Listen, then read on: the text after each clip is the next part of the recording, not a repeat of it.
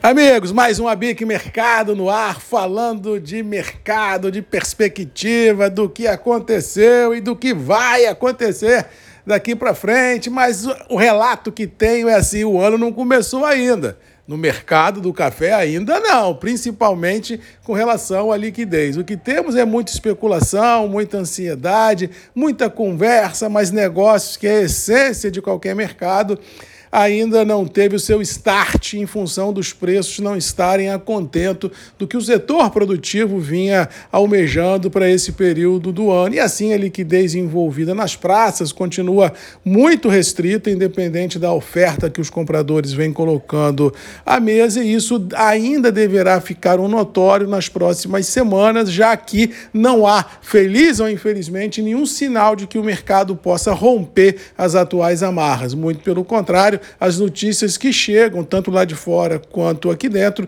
é que um grande processo de consolidação, de lateralidade dos níveis, tanto internacionais quanto domésticos, devam continuar a ser bem presentes no dia a dia das operações. Lá fora, apenas movimentos técnicos têm sido vistos em função de recompras. E aqui dentro, como já disse, o clima continua a não permitir grandes sonhos produtivos para 2023. Está certo que está chovendo em algumas regiões, mas vamos lembrar que nos últimos 45, 50 dias, as chuvas que foram presenciadas na grande maioria das regiões produtoras foram muito mais chuvas que passaram da conta do que chuva realmente que veio dar um ar esperançoso ao cenário produtivo. Ou seja, aqui no Espírito Santo, no sul da Bahia, região do Coniló, as chuvas que caíram com muita ventania e com muita força, alagando produções e comprometendo logística, realmente deixou muitos de cabelo em pé. E como disse aqui na semana passada, a chuva iria descer no mapa e desceu, atingindo agora de Santa Catarina até sul de Minas.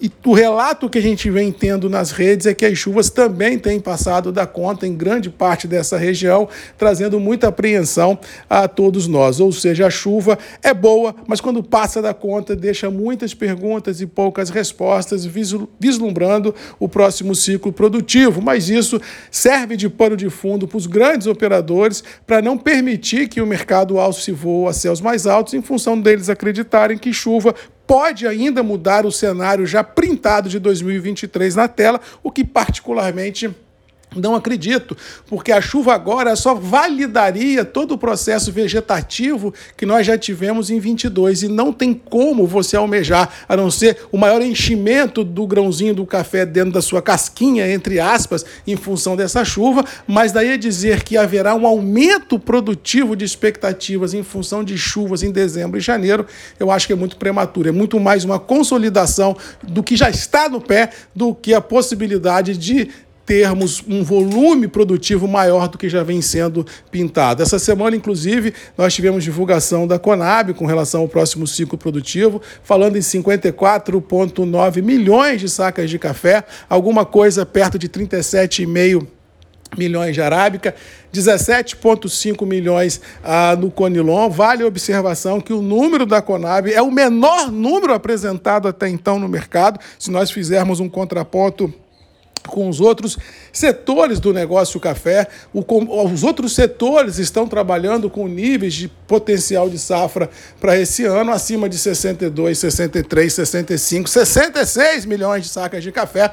Então, o número da Conab de 54,9 é muito conservador e deve deixar, como diz o outro, pelo menos uma tentativa de estancar qualquer movimento de baixa nas cotações, porque é um número construtivo se nós analisarmos todas as demandas que o Brasil tem de exportação e de mercado interno por cumprir. Ou seja, este cenário foi o da semana: ansiedade climática, divulgação de Conab, pouca liquidez nas praças de comercialização, preços internos do café mais ou menos estacionados em reais, mas com poucos negócios, já que o produtor não vem. Então a gente não pode dizer se o mercado subiu ou se caiu, porque na intenção de compra, que foi realmente mais baixa, negócios inexistiram. E quando a gente fala de mercado, a gente tem que caracterizar o negócio e não a intenção de compra e não a intenção de venda. E como os negócios praticamente inexistiram, é difícil a gente arbitrar se o mercado subiu ou caiu. Eu sou muito mais de opinião que o mercado está estável, com pouca liquidez, e deve perdurar esse cenário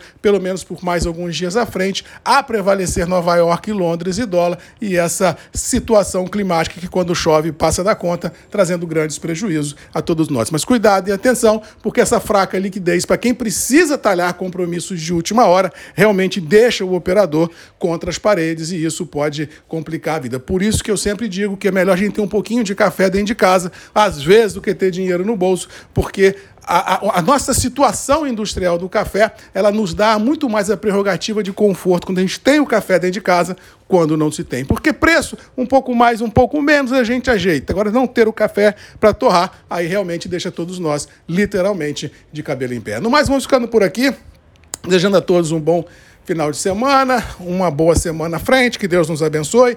Lembrando que toda sexta-feira temos um encontro marcado aqui no nosso ABIC Mercado, ponto de encontro dessa indústria brasileira tão bacana, desse café que é o ouro verde deste país. Beijo, um abraço e até semana que vem. Tchau!